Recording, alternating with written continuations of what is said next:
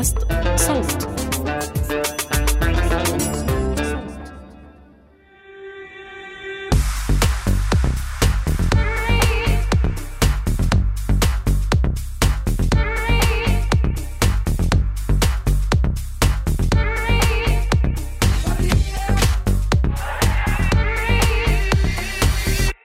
تعالى يا تعالى يا تعالى، غيرت لك التون اليوم كيف؟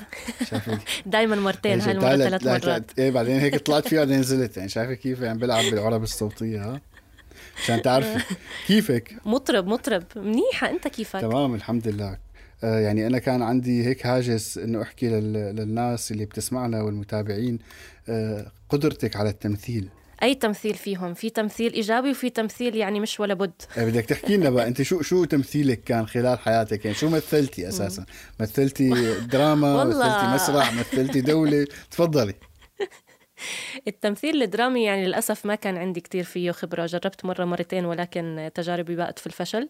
ولكن التمثيل اللي هو يعني التمثيل تمثيل الجماعة، يعني للأسف كل حدا كان يرمي هاي المهمة وهذا العبء والمسؤولية علي. اسمع، أكثر مرة كنت أشعر عن جد بالعبء لما كانوا يبعتونا بالمدرسة كفريق كرة طائرة نمثل المدرسة والبلد، وكوننا نساء يعني فريق نسائي، يبعتونا على بطولة برا ويجمعونا ويقعدوا يحكوا لنا هذه هذا الخطاب اللي هو انتم بتمثلوا البلد وبتمثلوا المدرسة وبتمثلوا النساء.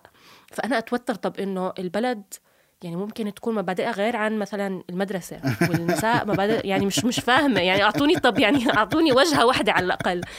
بتلبكي فكتير بتلبكي. هذا هذا الشيء بشكل عك يعني بشكل مبسط عم أعيشه أنا، وبعتقد بعيشه أكثر أكثر أغلب المهاجرين العرب، او يعني عم نحكي عن العرب طبعا، ما بعرف ال ال ال يعني الجاليات الاخرى اللي بنعيشها في في اوروبا والعالم الغربي طول الوقت. انت يعني عندما تذكرين انه انت شو اسمك، انا فلان، انت من وين جاي، انا جاي من هالمنطقه، انت من اي خلفيه دينيه يا اخي، من هالخلفيه الدينيه، خلص علبتك هيك حطيتك في علبه بالضبط. وانت بتش يعني بتلاقي نفسك بمكان بدك تمثلي هاي المجموعة، بس بنفس الوقت بدك تبري نفسك، يعني هاي هذا عبء عبء كتير كبير. وأي حركة بتقومي فيها بتفكري دائما إنه أنا ممكن أعكس صورة عن مجموعة كتير كبيرة موجودة بهاي المنطقة مثلا. يعني أنت إذا عم تسوقي بسكليت ومشيتي عكس، أنا فكر مثلا وقفني الشرطي أنت من وين، أنا عرفت كيف، فبالتالي حياخد فكرة عامة عن يعني ويحطنا كلياتنا ضمن هذا الإطار. كتير كتير إشي مرهق، و... وللأسف يعني عم بيصير فيه برضو هيك، بحس إنه حركة معاكسة لا كسر الصورة النمطية، يعني في صورة نمطية ولكن ال... الإكستريم الآخر هو الأشخاص اللي عم بيحاولوا يكسروا هاي الصورة النمطية عبر تبرئة حالهم من مثلا مجموعة معينة، أو بضلهم يعني يذكروا المجموعة المعينة بالخير أو يحكوا الحسنات تاعت هالمجموعة، يعني إحنا مو هيك. وهذا الإشي بيقودني آه بالضبط، فهذا الإشي بيقودني لكمان هيك قصة طريفة مع صاحبتي. صاحبتي آم... هي سمرة ومحجبة تمام، وكانت ب... كانت بجامعة بكندا، فبتقول لي كانوا يعني يتصيدوها ب... بكل الأوقات يتصيدوها علشان يحطوها على واجهة شو واجهة ال... البانر أو الصورة البوستر تبعت الجامعة، إنه امرأة محجبة مسلمة سمرة. يا ويلي يا ويلي. عاد بيعطوها مصاري كانوا ولا بس هيك؟ هذا السؤال مهم والله، ما بعرف، كان لازم تطلب فلوس، كان لازم. بتمثل على الفاضي. فحتى حتى بالإعلام يعني هذا الإشي بنشوفه بوضوح، وعم بيصير هيك الاستقطاب ما بين التمثيل الكتير نمطي والتمثيل المعاكس اللي بيحاول يكسر الصورة النمطية.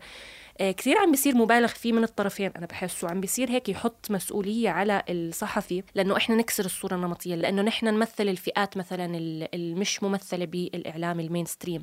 صحيح. فما بعرف، تتذكر الحلقة اللي أنتجناها سابقا مع دكتورة عبير النجار؟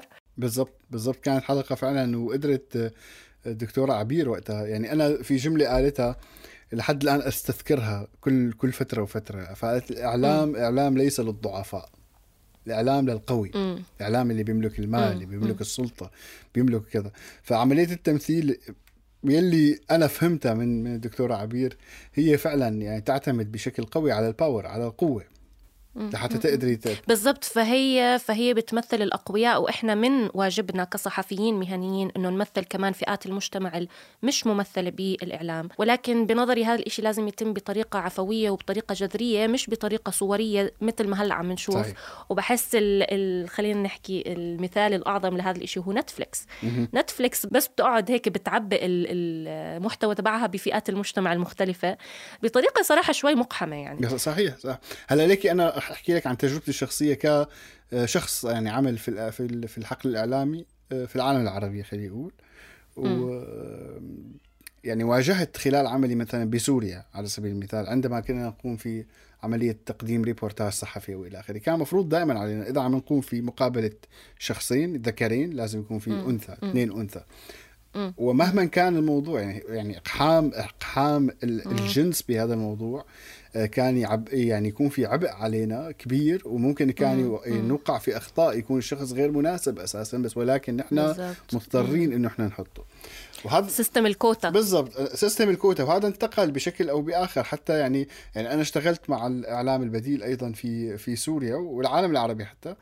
آه، انتقل هذا الموضوع لهم، لأنه دائما كان الطلب دائم يعني دوما من الدول إنه تمثيل وتمكين المرأة ضمن الإعلام، بسبب يعني الوضع الاجتماعي اللي إحنا كنا بنعرفه للمرأة اللي بتعانيه في العالم العربي. يعني ما فينا نخبي هذا ال هذا ال هاي المشكلة. آه، فبالتالي تم عملية الزج بشكل كبير، لأنه يعني أنا محتاج دعم فبدي زج هذا الموضوع، بدي كبره وبدي حطه بأي مكان، فبالتالي صرت عم بعمل ضرر أكثر ما صرت عم فيد ببعض المناطق. يعني تصفي بس شعارات بالزبط. شعارات لحتى أنت مثلا تستقطب منح معينة أو تستقطب جمهور معين بالزبط. فهي بتصفي بالآخر أداة ممكن ما تكون لصالح المجتمعات اللي عم نحاول نمثلها. صحيح. ممكن بالعكس تضر تضر بهاي المجتمعات بدل ما ما تفيد مصلحتهم.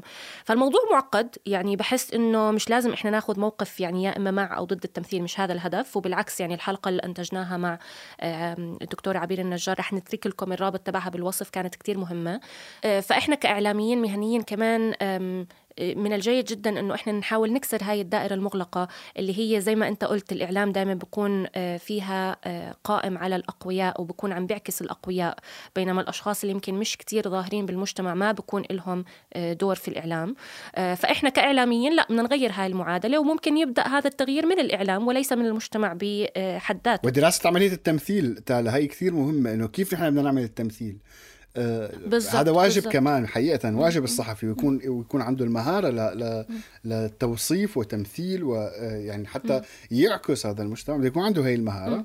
و... ومش بس يعكس بالضبط، يعني لما يصير في مثلا نساء أكثر في الإعلام لنفترض إذا عم نحكي عن النساء، هذا الإشي بيعود كمان بأثر إيجابي على المجتمع. فهو هي يعني هي فعلا دائرة، وإذا ما نغير المعادلة وإنه نحسن المسار تبع هاي الدائرة المفروض إنه إحنا فعلا نفهم التمثيل ويكون جزء من عملنا، ولكن مش بطريقة أنا بنظري مقحمة، مش بطريقة بالزبط. هيك صورية بالزبط. وبطريقة مبتذلة. فهاي الحلقة هي هيك بدنا نحكي فيها عن مساوئ التمثيل، أو بدنا نحكي فيها أكثر بعمق عن التمثيل، وممكن نعتبرها كجزء آخر من الحلقة اللي أنتجناها مع الدكتورة عبير النجار. حلقة, حلقة نقدية بحتة.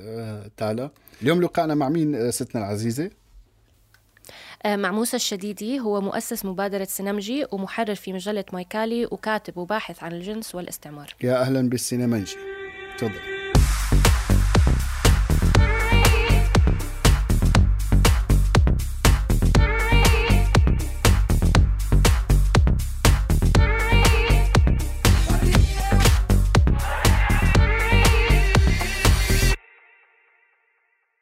يا مرحبا بالمحررين والمحررات. صار معنا موسى الشديدي، مؤسس مبادرة سينمجي ومحرر في مجلة مايكالي وكاتب وباحث عن الجنس والاستعمار.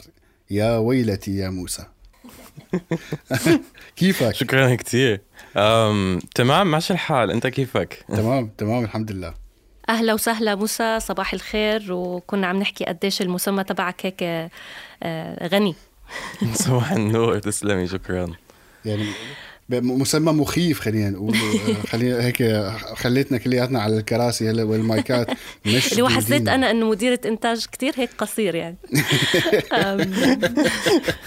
وموضوعنا اليوم حقيقة تالا وموسى موضوع فعلا مثير جدا خلال السنوات الماضية، موضوع التمثيل يعني بحد ذاته. بداية يعني بحب اسمع منك يعني نظرة عامة عن عن الموضوع، كيف كان هذا التمثيل وكيف اختلف من السنوات الماضية لليوم؟ طول الوقت السينما هي أصلا بشكل ما بتعمل، أو يعني مش بس السينما، الميديا إن جنرال، كل الإنتاج الفني البصري والمسموع حتى فيه شكل من أشكال التمثيل. بس الإشكالية على طول التاريخ كانت إنه في فئة محددة هي اللي بتحتكر الصناعة، الإنتاج، صناعة المحتوى، اللي هم على الأغلب رجال أغنياء أيبل، عندهم أحصنة، هي تبع هوليوود يعني، عندهم أحصنة وفيلات و... بالضبط، وعلى الأغلب بيض يعني كمان، أو بيعيدوا إنتاج الصورة اللي البيض أنتجوها بالأساس. ف... فهذا كان على طول التاريخ وما زال بش... بالنسبة كبيرة يعني. بس جديد صاروا الناس عم بيحاولوا يتفشوا، كأنه الجمهور صار باخد جزء من السلطة أو الباور بعملية صياغة المنتج. فصار عم بتفش الجمهور اتجاه تنوع، بالضبط تنوع و تعبير عن الواقع بالأساس هو. بس أنت أنت موسى عم تحكي يعني أمام الشاشة وخلف الشاشة، ولا فقط أمام الشاشة يعني التمثيل الظاهر أمامنا، ولا كمان بعملية الإنتاج نفسها؟ ما هو الصورة المثالية للتمثيل المفروض تكون أمام وخلف وحواليه بكل الاتجاهات. بس اللي عم بيصير حاليا هو ما بعرف إذا بقدر أسميه تمثيل صراحة، هو يمكن توكنزم أكثر. توكنزم هو مصطلح مفهوم حكى مالكم إكس بي لما كان عم بيحكي عن حقوق السود بالولايات المتحدة الأمريكية، وكيف كانوا الحكومة عم عم بتحط أشخاص سود بمحلات معينة بس عشان تقول إنه هينا عم نعطيهم مناصب، بينما الوضع العام للسود بالولايات المتحدة كان سيء بالمجمل، وكانت السليفري لساتها مستمرة ب أشكال يمكن مختلفة مش واضحة للعيان بنفس الطريقة اللي كانت قبل. فبحس إنه نفس الإشي عم بيصير اليوم، بيحطوا شخصية حدا كوير بمسلسل عشان أو بفيلم أو whatever عشان يفرجوا إنه آه هينا نحن عم بنعبر عن التنوع و... بس لما بنطلع بالعمق مثلا الأشخاص اللي بنتجوا هذا المسلسل ومستفيدين من شهرة هذا المسلسل، ما مش عن جد بنسمح لأشخاص ترانس مثلا يخرجوا هاي المسلسلات. وهو الإشي المهم، أنا بالنسبة لي مش مهم إنه يكون في شخص ترانس أمام الشاشة بقدر ما شو عم بيعمل بالشاشة، شو الموقعية تبعته، شو الموقف اللي عم نحكي عنه، شو القصة.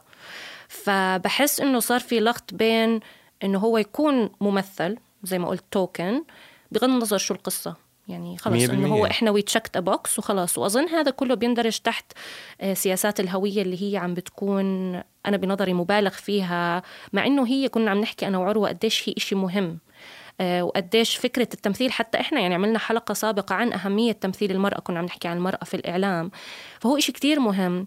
بس أي إشي إكستريم أو أي إشي كي بتاخد خارج السياق بيفقد المعنى تبع هذا ال يعني أنا بالنسبة لي هو هدف نبيل بالآخر أنه يكون في تنوع، بس عم بيصير مبتذل. وأتوقع أكثر مثال ممكن نحكي عنه، بحب نحكي عن السينما العربية ولكن ممكن نحكي عن نتفليكس. احكي لنا شوي عن نتفليكس وكيف نتفليكس عم بتمارس هذا الدور التمثيلي، خلينا نحكي للفئات اللي هي بين قوسين بتوقع مهمشة أو غير ما بتكون ظاهرة بالإعلام السائد. واو في كتير أفكار. هلأ ما بعرف إذا التمثيل بحد ذاته هدف، لأنه التمثيل بينفع يكون من خلال سرديات قمعية، يعني خليني أحكي شوي بس عن خلفية الموضوع بالسينما العربية تاريخيا.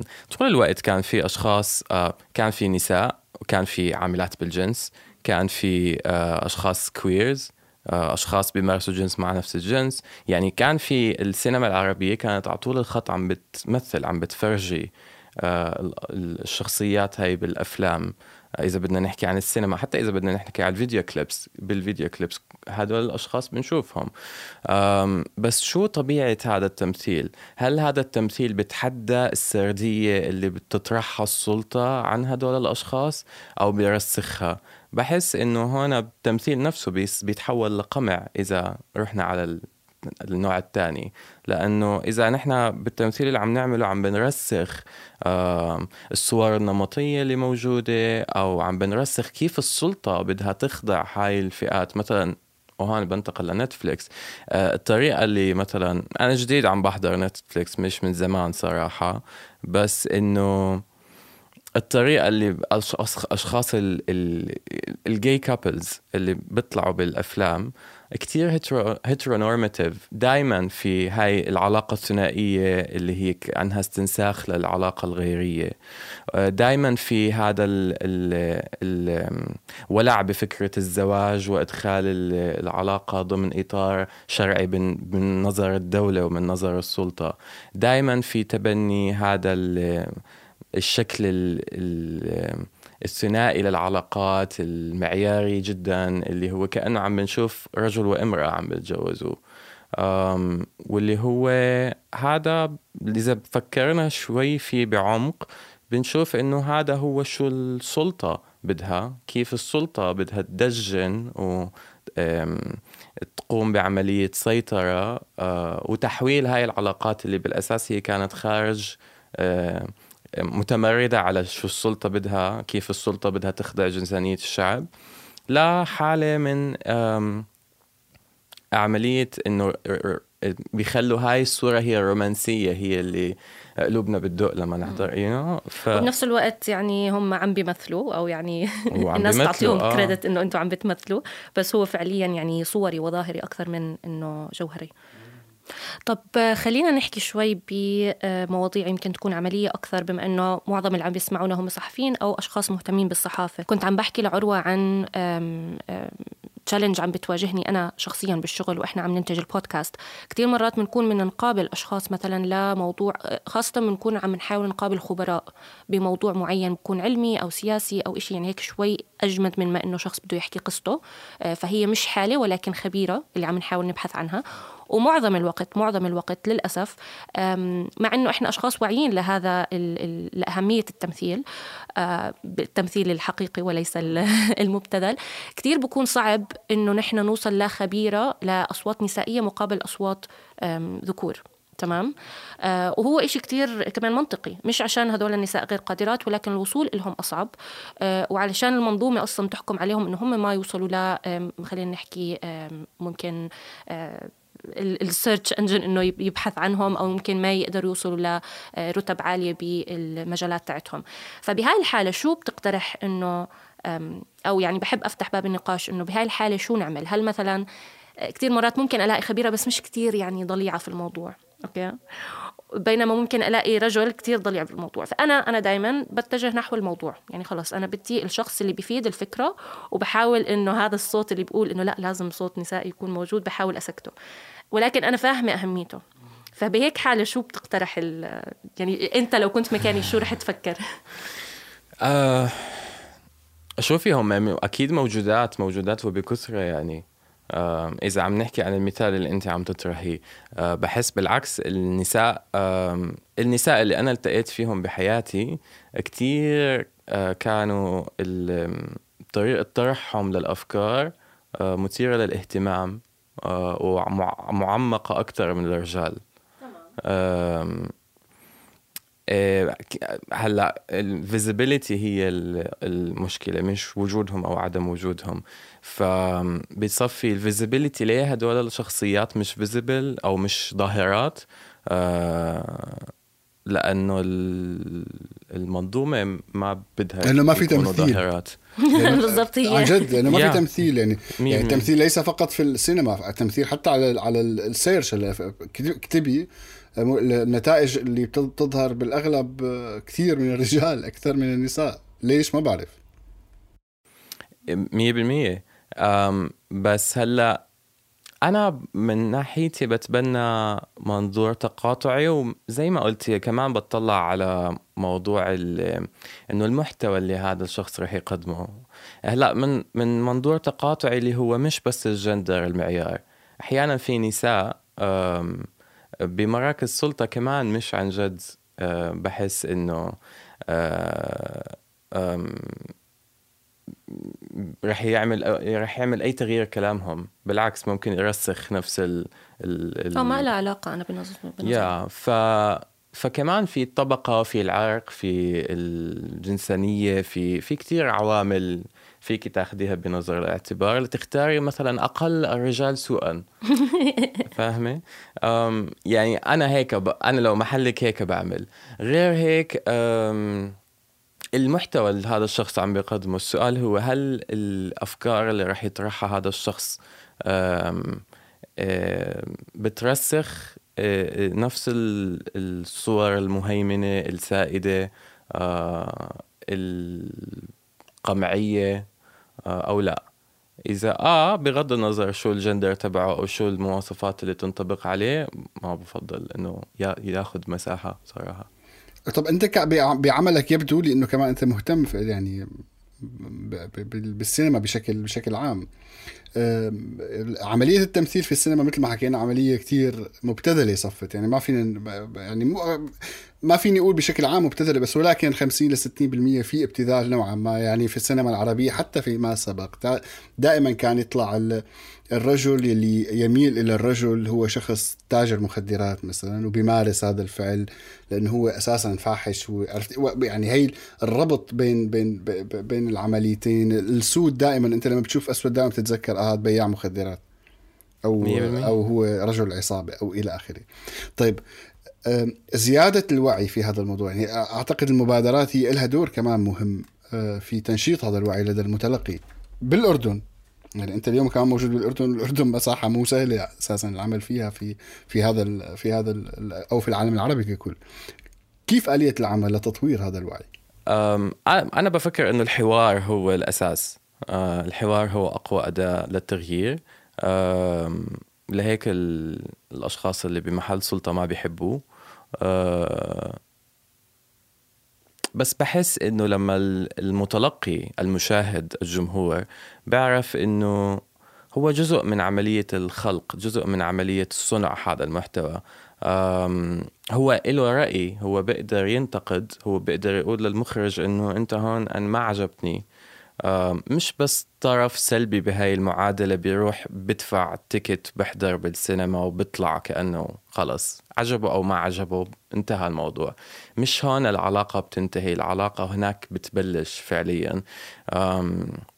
وإنه هذا المشاهد إله، مش بس المخرج هو اللي إله السلطة بالتحكم بالشاشة، كمان المشاهد إله السلطة أو المتلقي إله السلطة. بما أنه هيك عم نحكي عن أمور عملية ودخلنا بالسينما، عندي سؤال حول مثلا أصحاب والأعز، هو اللي خطر على خطر على بالي هلأ.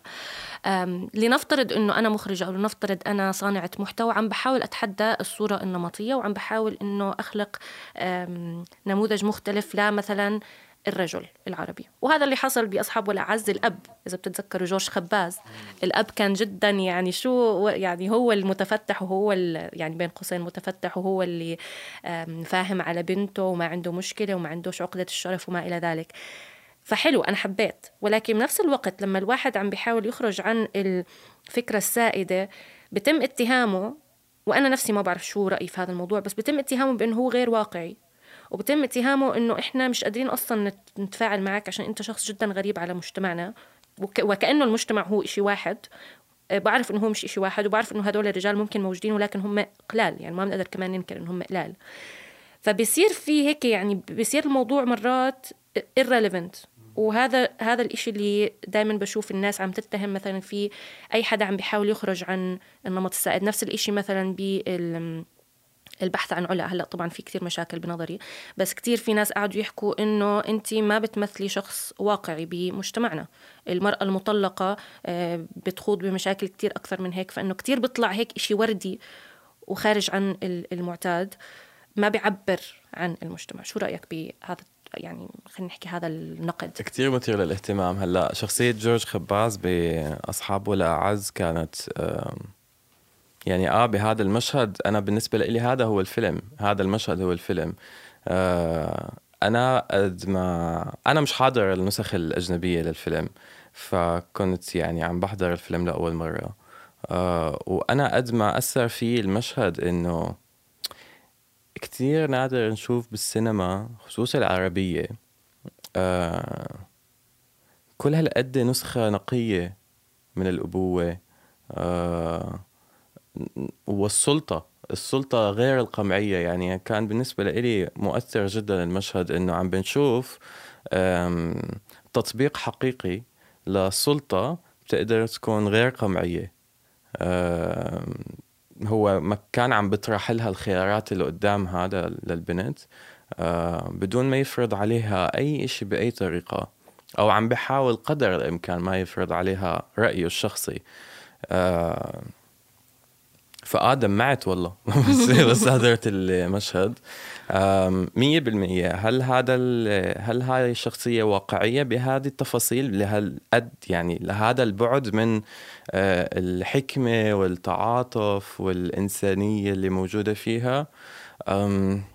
ما بتخيل صراحة بعالم رأسمالي زي العالم اللي نحن عايشين فيه عنصري كل هالقد.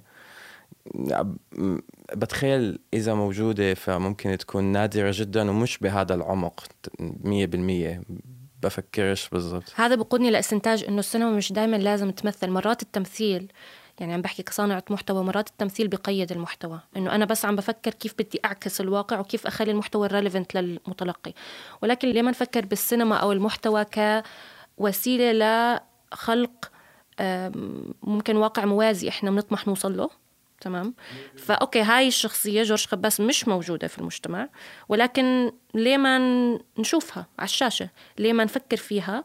وممكن يعني هي موجودة، نادرة جدا طبعا، بس ممكن تكون موجودة، وإذا مش موجودة تعالوا نتخيلها على الشاشة. بس بتخيل الترك هو إنه بالمسلسل نفسه يكون في مؤشرات إنه هي فعلا نادرة. هون بحس بيصير في توازن، إنه آه هذا الشخص تمام، هو هو هيك، بس هو غير معتاد. فلما يصير في نوع من يعني أوكي إحنا فاهمين إنه هذا الشخص مش موجود بالمجتمع، هي بحس الناس بدها تسمع هذا الإشي، إنه أوكي هذا مش موجود بس تعالوا نتخيل. بحس هاي الجزئية مهم تكون مدرجة بالمسلسل أو بالإنتاج نفسه. أنا بحس إنه بالعكس، بحس بفتح مجال للتخيل وللنقاش أكثر. هلأ هو التمثيل مية بالمية مش بالضرورة يكون لأشياء موجودة، ممكن يكون لأشياء مش موجودة. آه وبحس إنه هذا المشهد كتير مهم لأنه فرجعنا تطبيق حقيقي ل زي ما قلت سلطة مش قمعية. بحب أعطي مثال آخر دائما بنواجهه بعيب. بعيب إحنا ببودكاست عيب دائما بنستضيف أشخاص، شخصيات تحكي لنا عن تجاربها، أوكي، وكتير مرات بتكون هاي التجارب مش مسموعة أو مش متعارف عليها بالإعلام السائد أو بالرواية المتداولة. كتير مرات مثلا نسمع قصة بنت أوكي عم تتحدى مثلا خلينا نحكي ثقافة معينة سائدة، والتعليقات إيش بتكون التعليقات؟ مثلا نفترض البنت عم تحكي إنه كيف هي استقلت عن أهلها وعم بتعيش بشقة في عمان، أوكي، فهي عم تحكي قصتها، هي بس عم تحكي قصتها إنه قصتها كانت يعني إلى حد ما ناجحة، أهلها كانوا مثلا نفترض نفترض إنهم مثلا كانوا مساندين لها. إيش التعليقات تيجي؟ أنتوا وين عايشين؟ أنتوا بالسما السابعة، أنا بنت وحاولت أنا أطلع من بيت أهلي وعذبوني وتبروا مني، إنه أنتوا يعني ما عم بتحاكوا الشارع زي كأنه أنتوا هيك يعني عايشين بفقاعة نخبوية بس بتحكوا مع بعض. وهو إشي عن جد أنا بخاف نوقع فيه خاصة بعيب. فدائما هلأ جديد عم بحاول إنه بالحلقات نرجع نذكر، مع إنه هاي أنا بحس هي مسؤولية كمان المتلقي وليس فقط المنتج، نذكر إنه يا جماعة هاي البنت غير ممثلة، يعني هي مش عم بتمثل، يعني ما فيش نقابة للنساء اللي حاولوا يعني يطلعوا من بيوت أهليهم ويستقلوا، فهي ما عم بتمثل، ما عم تحكي بال خلينا آلاف النساء، هي عم تحكي قصتها، هي عينة وليست ممثلة، وكتير بحس في لخط ما بين هدول الفكرتين. ونقول بالحلقة طبعا كتير بكون حلو لو كان في إحصائيات تفرجي إنه مثلا هاي البنت لنفترض إنه هي مثلا حالة نادرة، هذا الإشي كتير بيعزز من إنه أوكي إحنا عم نجيب لكم هاي البنت، ولكن إحنا واعيين إنه هي مش كتير رائجة، مش مش مثال رائج، ولكن مع ذلك بدنا نحكي قصتها. ففي هيك تركات معينة، بس كتير بيصير عنا كتير بيجينا هجوم على هاي القصة، فكرة إن هي ما عم بتمثل، هي ما وكأنه هي يعني المفروض تحمل على عاتقها كل آلاف النساء، لأنها مش بس امرأة. لأن I think هون ال هون ال ال هون أهمية ال approach أو المنهج التقاطعي بفهم كيف نحنا بنعيش حياتنا كأفراد. نحنا مش إشي واحد، نحنا بتدخل معنا الطبقة، وهذا إشي كتير مهم. طبقة يمكن البنت اللي عم تحكي عنها من طبقة مختلفة عن البنت اللي عم تكتب الكومنت، وهذا اللي بيفسر إنه نحن ما بننقمع بس عشان الجندر، نحن بننقمع عشان الطبقة، نحن بننقمع يمكن عشان لون بشرتنا، نحن بننقمع عشان جنسانيتنا، نحن بننقمع إذا محجبات أو مش محجبات بمحلات معينة، نحن بننقمع على أساس ديننا، نحن بننقمع على أساس مذهبنا. في كتير طبقات ولايرز للقمع اللي بنتعرض له، بيخلي تجاربنا مختلفة. ففي أشخاص بينجحوا، قصص نجاحهم بتكون مهمة وملهمة للناس التانيين، إنه يتشجعوا، يعرفوا التكنيكس اللي عم بيستخدموها عشان يقدروا ينتصروا على كل هذا القمع اللي عم بتعرضوا له.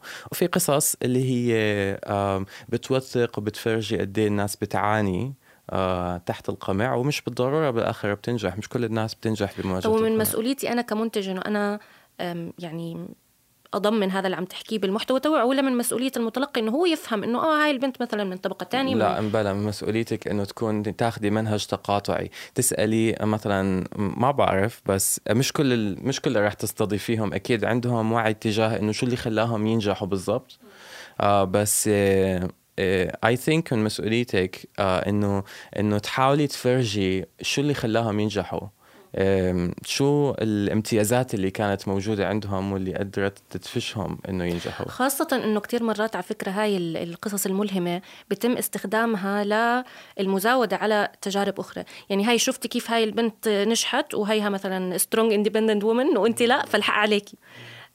فلما تحط الأمور في سياقها إنه لا، هاي البنت نجحت عشان واحد اثنين ثلاثة، مش عشان هي يعني ممكن هي كمان ذكية وما إلى ذلك، بس يعني هذا لا يعني إنه كل حدا تاني في مكانها وفي موقعها المفروض ينجح. فبحس مرات هون أو اللي ما نجح كأنه غبي بالضبط. هون بحس في مشكلة بالإنسبريشنال ستوريز بهذا المنحة مية بالمية. أنا كنت ناطر ناطر تالا خلال الحوار تسأل عن أصحابه الأعز وتعمل إعلانات عن برامج أخرى، دائما بالبرنامج هذا هيك بتعمل، يعني ما بعرف ليه. أخنا سؤالي الأخير يعني قبل ما أختم معك، حكينا كثير وعن التمثيل وإلى آخره، بس ولكن في أكيد شعرة بين التمثيل، لما بنعمل عملية التمثيل ما نخليه مبتذل، ما بنحول التمثيل لابتذال. كيف ممكن نتعامل مع الموضوع؟ يعني خلينا مثال عملي اليوم، كيف ممكن نحن فعلا نعمل عملية تمثيل بدون ما نحولها لعملية ابتذال؟ شو قصدك بالضبط بعملية ابتذال؟ ما يكون في إقحام وإسقاط. بالضبط، يعني ما نكون مثلا نحن خلاص نقحمه على النص إقحام، بنقحمه على البرنامج إقحام، بس مجرد إن إحنا بدنا نحط مثلا يعني نوقع بنفس ب... نوقع بنفس مشكلة نتفليكس، وإحنا معرضين إلها كمنتجين، يعني كمنتجين محتوى بحس إنه ممكن أي حدا يتعرض إلها. فكيف هيك نكون واعيين لهذا الفرق اللي عم بحكي عنه عروة؟ هلا يا بخي... بتخيل الحل في له شقين. الأول إنه ما تقحمه ما ما إذا إذا حاسين إنه التمثيل اللي بدكم تعملوه في شكل من أشكال الإقحام أو الابتذال، then you don't need it، مش بالضرورة تعملوه، لأنه اللا تمثيل أحسن من التمثيل السيء. طبعا حلوة هالجملة. طبعا إيه. والشق الثاني هو إنه إذا كنتوا حاسين كتير مهم تعملوا هذا التمثيل، وإنه دوركم مسؤوليتكم كأشخاص عم تنتجوا محتوى إنه تفرجوا فئة معينة من الناس، وقتها لازم تعرفوا، لازم تعملوا الهومورك اللي هو تعرفوا بالضبط شو اللي مش لازم توقعوا فيه وليش، وكيف شو بالضبط اللي بيرسخ القمع على هدول الناس أو بي بي بيفكفكوا. وبالتالي رح I think وقتها رح تكونوا كتير مرتاحين وانتوا عم تعملوا الاشي، لأنه كل جملة رح تنحكى رح تقيسوها بميزان، هل أنا عم برسخ القمع اللي already موجود على هاي الفئة أو أنا عم بساعد برفعه بالوقوف في وجهه. بفكر هيك. طب كيف عم تقمعني تالا؟ انت دائما هي بتقمعني هي ككس عن جد عم حكيك يعني دائما دائما بتقمعني بتقمعني بتقمعني انت انت انا ما شفت قمع هلا. هو اسمه بحب يعيش دور الضحيه يعني. هذا عروه. آه دور جميل، هو دور جميل. اشكرك اشكرك موسى، فعلا الحديث طويل وحديث فعلا يحتاج الى حلقات اعتقد وليست حلقة واحدة، وعميق، وأتمنى أنه يكون فعلا الموضوع يتطور لسه أكثر في عالمنا العربي ويكون عملية تمثيل فعلا حقيقية ومن القلب لحتى تكون هي جزء يعني جزء واحد من المجتمع، أنه في كثير فئات، في كثير ناس، في كثير أنواع وإلى آخره يعني بشرية، بالتالي يجب أن يعني يكون لهم مكان في في هذا في عملية هاي الإنتاج. شكرا جزيلا. شكرا يا موسى، جدا جدا. شكرا لكم، شكرا لكم للاستضافة، كثير مبسوطة.